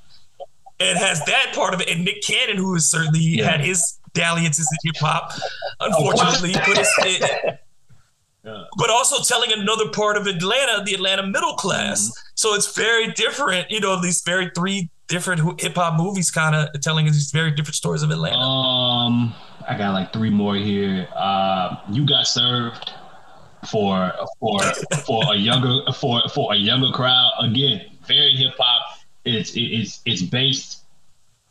You know, you know, you know one that I that that I think about actually that I that that, that was big for me at the time. Hardball. Um, at at that at that age, soundtrack soundtrack release, they it, it was it was in it was based out of based out of Chicago. But there, bro, there's so many different so many so many different movies that I got a chance to see growing up that reflected the culture and the art that I like the best. All right, if I'm, I'm, I'm watching a movie in the early 2000s, somebody's wearing wearing headbands, just walking around, not playing an actual sport. I probably need to watch that. Boys in the Hood. I, I, I, I mean, enough, enough said. As out of the group, probably the best, the best overall movie to me. Certainly, Yeah, I mean, the, if you do the right thing, yeah, you do the yeah, right thing, yeah, cinematic, yeah. stand above all. Yeah, I just it just you know the best the, the best the best overall movie, but getting a chance to uh, I mean hell I mean I was it years later in which I get a chance I got a chance to watch it, but you attach that to a, a particular a particular time, the early days of gangster rap, the early like I, I'm I'm thinking of Cube. Cube still got a Jheri curl, like it brings you back. There you go, there you go. It brings you back to a certain to a certain time where hip hop really changes and like I, I I call it like like it gets its you know it, it gets its you know a new set of wheels, you know. Like that and Jason's lyric showed me two places that I had never seen before. Because I'd been to Houston plenty, my my grandmother, uh, my, my dad's grandmother, excuse me, my great grandmother lived in Houston, and she lived in in the projects. Yeah. So we would we would do the whole, you know, my dad always be like, just act regular, like don't start tripping because we going into projects because you know we were upper middle class. Mm-hmm. So you had to he had to remind us um, in Houston because it was much different the projects that my great aunt lived in Birmingham. You know, you know how it is. New Orleans projects, Birmingham projects, Houston projects, every project's got their own different way they of doing do. things. They do. And so in Chicago projects, you know, look, I mean, like it's it's all different. So um, so we just had to remind it. But like, yeah, Jason's lyric shows you Fifth Ward, which I had only heard about through Geto Boys records. You know what I'm saying? Like for me, Geto Boys records and Scarface told me what Houston was like. Mm-hmm. And and UGK and that exactly. kind of stuff. So but they had not been represented on film till Jason's lyric. I'm trying to think of the final. Uh, Menace. It, it, it's it's I. Menace Society would be probably be yeah, that yeah. It's a, it's another it's another because again like with the art unlike unlike many other genres like what's going on in the streets violence included is attached to a lot of these films and the art in which we're talking about. Like this is what things that you see in Menace to Society, soundtrack play, like, but the things that you're witnessing are things in which they're talking about. It's things that are actually in these videos. It's things that are referenced by these rappers that grow up watching this movie years later. You know what I'm saying? Like, uh, so yeah, like O Dog is is one of the most influential characters in cinema because villains like the chill nature the chilling nature of what Tupac was in Juice. Ooh. that unhinged psychotic but cold and and, and O Dog just don't give a fuck. Like that he is a child who has grown up completely amorally he has no right and wrong. Like, like Tupac is a tormented soul in Juice. O Dog is not a tormented soul. O Dog gives not a fuck about nothing. Just don't care. And it's it's that I had never seen a villain like that, especially a child villain. Essentially, is what he is. Nah, I mean, that's child villain. Yeah, but I mean, it's true though. He is. Like, they, they just graduated from high school. He's 18. it's like from the opening from the opening scene. It's like the plan. The plan was like this is we're gonna be blunt. It's blunt film from the opening scene. Um, but it's still so many different hip hop elements that are relative to that time that stick out like a sore thumb. You know what I mean? Like you like the the West Coast scene that from a from a, a addressing standpoint, a lot of, like it, it's still here today, right? We're talking certain elements of gang culture, all these other things that have made their way into in, in into hip hop. It's the ultimate melting pot for good and bad, like we've been saying the whole episode. So yeah, I I I think Menace Society is a good one to end it with because while and, and you know what, and, and Grubb, that's the fun part when you really think about rap and when you think about where hip hop has been in 50 years, that there's so many different. You could just add a sprinkle of something hip hop related, and it will and and hip hop can take over because it just isn't it just isn't, it isn't just about the music. It isn't just about the players. It is it is it isn't just about the production. It isn't just about the time. It's bigger than all of that. Because you know, I mean, you think about it, that extends. You talk about the whole barbershop universe is hip hop. You know, that turned into, you know, you know, um, you talk about franchises that got built off of hip hop. Like, what is Fast and Furious without hip hop? You know what I'm saying? Like, it, it, it is it is inexplicably tied with it. It became an action movie genre by utilizing those kinds of, of, of, of forces and bringing those rappers into the mainstream in that regard too. So, so you get to the point where you count some of the stuff that Queen Latifah's done, the dramatic things that she's done as hip hop related and hip hop adjacent, and and and you go back to something that Andre 3000 said, what people said, Hey Ya was not a hip hop record. He said, How do you listen to it and not get that it's a hip hop record? And that twisted my mind for a minute because I had been thinking about it as like, yeah, it's just an R and B record like that he's done. And then you start thinking about it, you listen to the lyrics, and it is absolutely a hip hop record.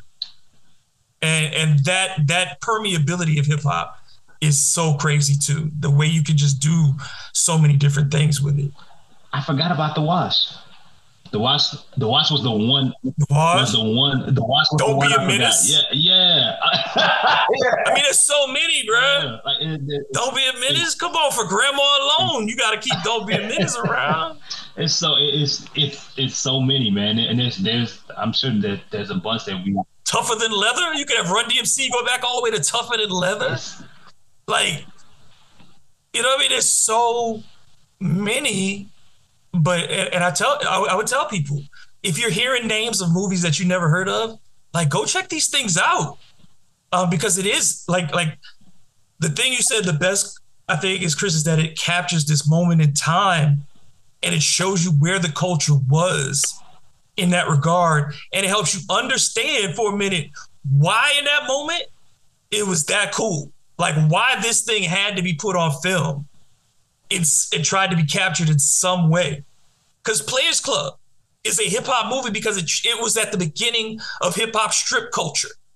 Remember when hip hop was was moving and transitioning and becoming a big part of what was going on, and rappers were literally writing music to be listened to in the strip clubs. And Players Club as a movie captured the beginning of that and how that starts transforming and going outward from there to, to all that the southern culture with 95 South and all the things and the stripper records they're making the booty bass in Miami and Tampa and all that stuff. Like it, it's just those films do such a, a really interesting job, particularly the ones made by black filmmakers of capturing that aesthetic in that time. Yeah. I mean it, it and it has a way of connecting multiple art forms um, at one time in ways that aren't done as well outside of it. You know, like bro, New Jack City. Yes, yes, we didn't even mention New yes, Jack City. Yes, yes. Shout out, shout out to Ice T. I mean, I, you know, you could, you could, you could argue. Um, uh, man, what? Why am I out of nowhere forgetting? What's the what's what's the basketball movie, man? With Wesley Snipes. Why am I forgetting this? White man can't white jump. Man, white man can't jump. You can't you you can't put a you can put a cat in the oven, but you know can't call it biscuits. Like you could you could argue that's a hip hop movie that has some elements in there that's that's clear as day. New Jack City's a good one though.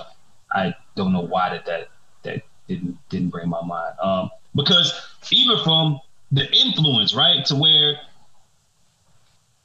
Lil Wayne talked about it all the time, like yo, like everybody was, you know, when he would say, yo, we the new CMB, nobody knew what he was talking about. He mentioned it. He said, "No, that came from New Jack City." You know, uh, it, it's it's not just the. we all we got. Yeah. That's Nelly. Yeah. Like that's that was their thing. We all we got. That I mean, like that. It changed the coach. It's calling me like that. Pookie. The name Pookie is like that. It became a national thing. Pookie might have been regional but Pookie became national because of New Jack City. Mm-hmm. So that's the you know that's the fun man. It, it's the ultimate. It's the ultimate outreach. It's the things in what you think about at the time. It's what you learn, what you associate. Like what people don't realize is sometimes, man, you can't you can't help what you draw into. You know, so if I didn't know, if I didn't know who Rakim was, and I turned on Paid in Full, I wouldn't I wouldn't have a choice but to listen because you could tell it's something it's something different happening there. Now go now go listen to a Rakim record and see what's happening. Now go back and see why he was what he was to some people to where they still believe he's the greatest to ever do it. You know what I'm saying? Um, and that you know that's the fun, man. It's just it's just a journey, man. If you don't if you don't make it fun, no matter if we talking basketball, well, no matter, no matter if we talking hip hop, no matter no matter what what we're talking about, and I still and I'm I'm thinking out of nowhere about when you said Method Man didn't have a didn't have a you know an album that you necessarily latched on to, right? I, I a classic from front to back. You gotta before it could be on air or before this is over. You gotta give me you gotta give me a basketball, um, a Method Man basketball comparison. You gotta you gotta you gotta, you gotta somehow who is who is Method Man in NBA history? Vince Carter. Whoa! Off the dome. That's amazing. That's dope. Woo-hoo-hoo! That makes sense. Wow. Explain that. Longevity, That's, that's dope. appeal, mass appeal, exceptional highs. Like he can do whatever you ask him to do. Meth can rap whatever style you want. Yeah. He can be grimy, he can be pop, he can do whatever you Yeah. want. Like I said, again, physically, if you were building a rapper, same with Vince. If you were building a basketball player, it looked like Vince. If you're building a rapper, he looks like Meth. You know what I'm saying? Like a New York rapper, you drop him out any era, you say New York rapper, and he looks like Method Man, right? Am I lying? That's how Dave Beats even, So- even gets the part. Because, you know, yeah, you know, yeah. but never, but never won the championship. amazing burst on the scene.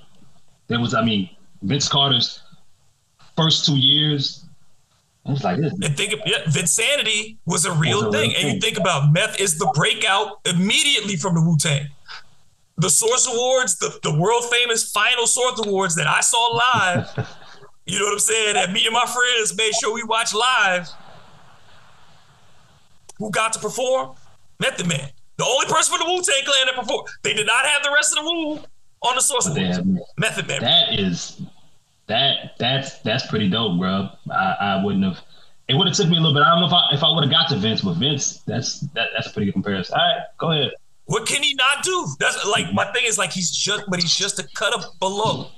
Like Vince, every basketball player will tell you Vince is the most talented guy. Tracy says it. Vince is the most talented dude I ever saw. Kobe said it. Vince is the most talented. Everybody, nobody's got more physical skill, more ability to do whatever than Vince.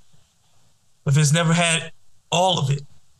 You know what I'm saying? Like Vince never got all of it. And I would even say, compared to like Method Man is more popular than Redman, but lyric for lyric, Method Man can't beat Redman. Redman's a better rapper. Method Man, like Redman is the is one of the this is in my estimation. I'm always make sure I put on that. Redman, in my estimation, is one of the five greatest lyricists who ever lived, and will ever live. Like I just don't think anybody understands how great this dude really is. Like Reggie Noble is so slept on in my mind, and um, just like that to me, he was able to like I think Meth is one of those dudes that jumps to the level, but he can also play down to the competition too. Like if if you're not pushing him, Meth can coast, and that's Vince. I think that that's that would be the same with Vince. Is that Vince didn't have that one thing, whatever it is. Not that I not that he was a dog in any sense of the word, but whatever that one thing is that gets you from being great to legendary as a rapper, Meth is missing it. Well said. No no retort from me. I didn't I didn't I didn't think you were just gonna have that just just just ready. It was uh, I didn't think you was gonna ask him, but you know, look. I didn't know you asked me that. oh But it man, just- that was dope, man. All right, this is what I'm gonna end on then. Because I'm gonna give you a good fun one to end on.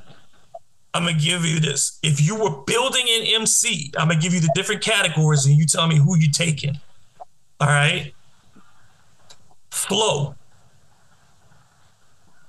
Oh, okay, all right, all right. I'm I'm going like that. You build an MC, you go flow. Um like who you gonna sound like? What's that?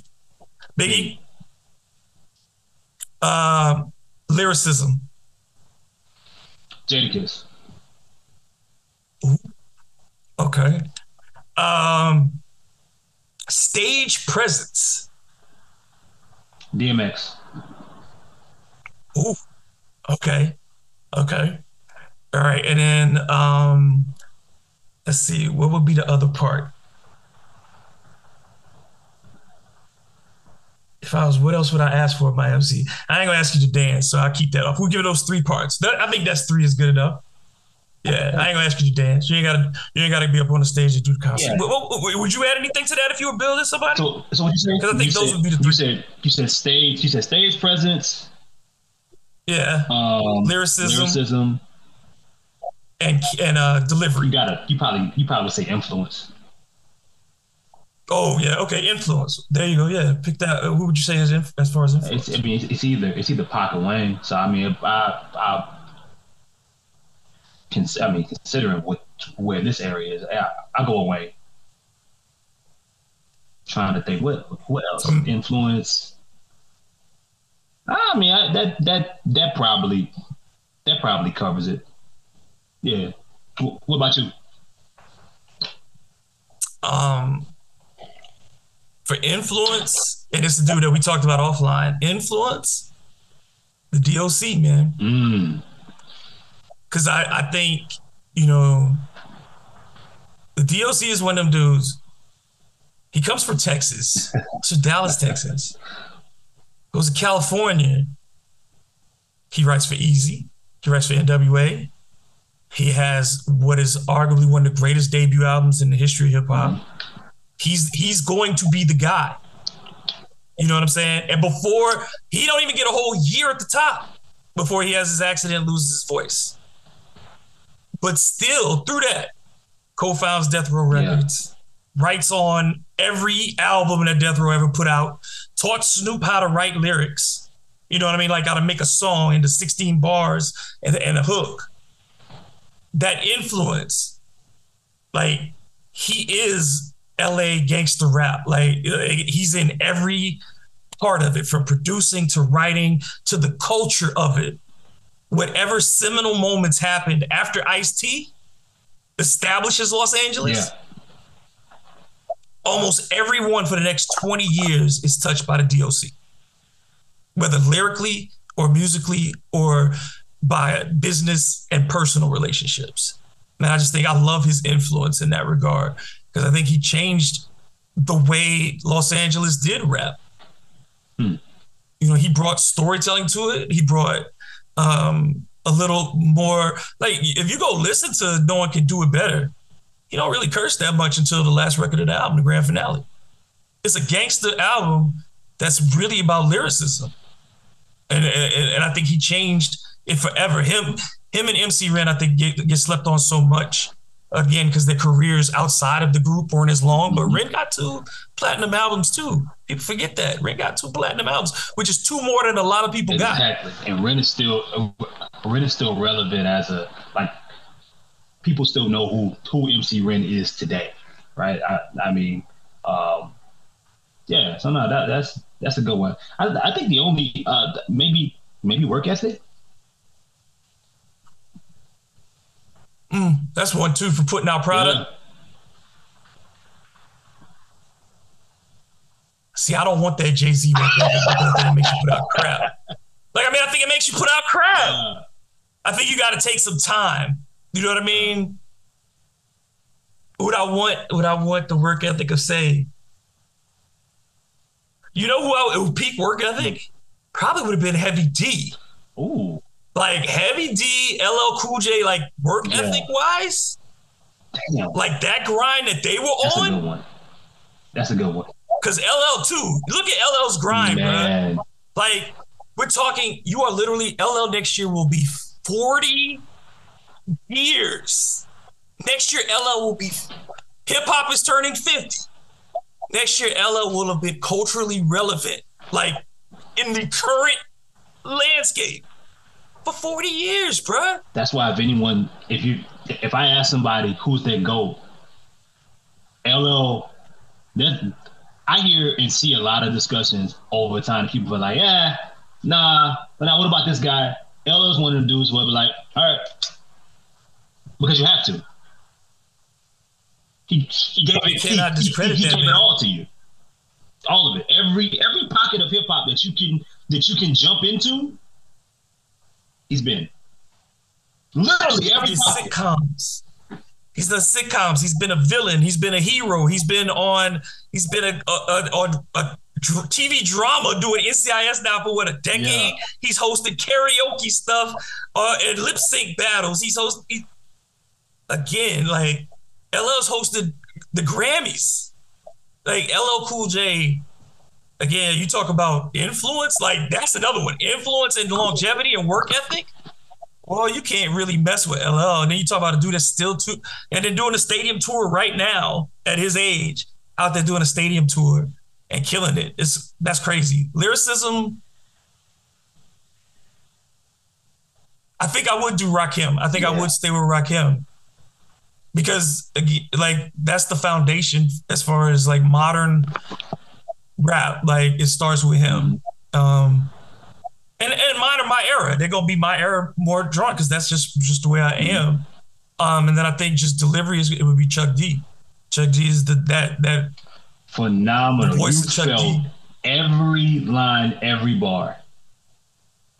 Yeah. The only other person that I, I think besides Chuck that just like gets into my soul like that was DMX. Like just on delivery alone, because X just like the, like you said, just it sounds with X just like grab like, you. What have you been through, brother? And then you hear what he's yeah. been through, and you understand. No, yeah. I mean, so that's probably. Uh, um, yeah. Did you say? Did you say stage presence? Stage presence. Let me see. Probably the great. Man, who would I say is the best I've seen on stage? You know who had ill command on stage when she was healthy?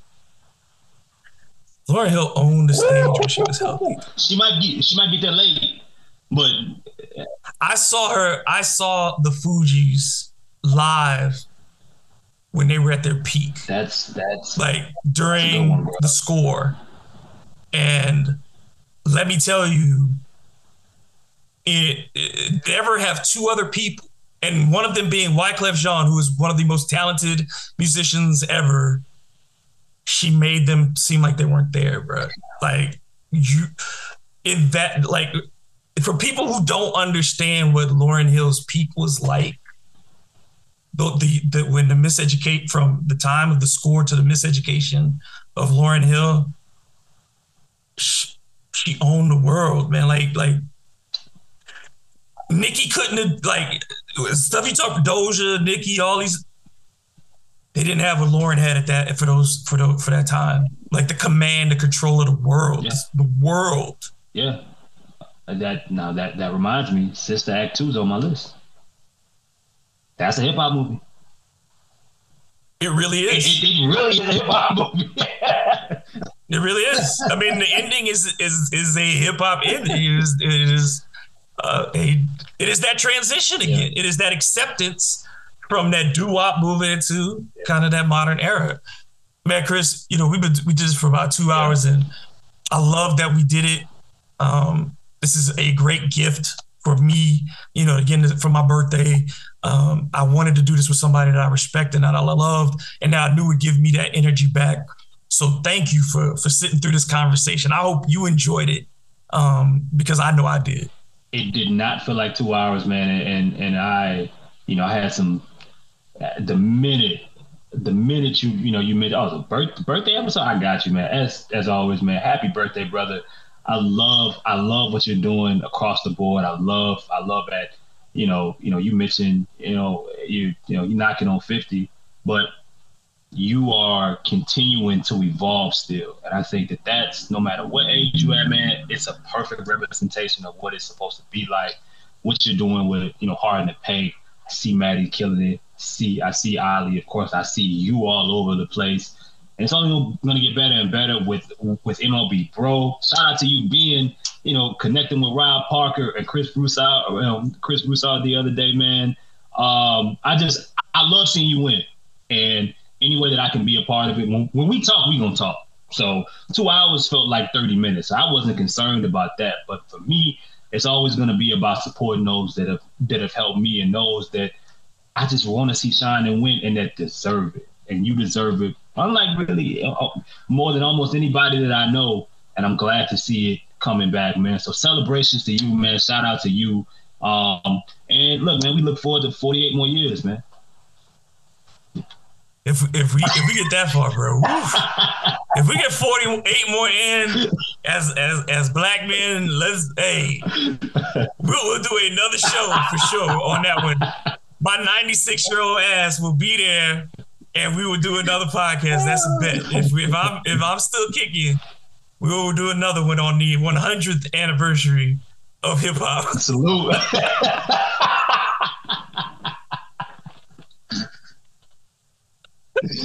oh man. Until the next time, folks. He is Chris Conner. You know how to check him out on Boot Krewe Media. Get him on YouTube and follow him at Impatient Bull on Twitter. I'm not saying it. It's Twitter. It's still Twitter. and you can get me at DM Grubb. Of course, check out the Hard in the Paint channel on YouTube and follow um, our other shows, Matt with Maddie Hudak, doing Before the Whistle, and um, The Bird Calls. We'll be getting back into that real soon with the Pelicans, of course. Um, but thank you, yeah, for everybody who's continued to support. This will probably be, you know, you always hope that the next year is your best year. And I, I really feel like um, at the age of 48, I'm going into my best year, that I'm about to do something that I've never done before and to uh, do some things for some other people and with some other people um, to, to, to create more opportunities and more success. Chris, you know, we brothers, no matter what, where we work, what we're working on, and we will definitely talk again real soon, brother. As always, brother, it's only, I mean, listen, man, our next, you know, our next collaboration is always around the corner, man. So call or text. You know, I got you, man. Keep doing your thing. The next time, this has been Hard to.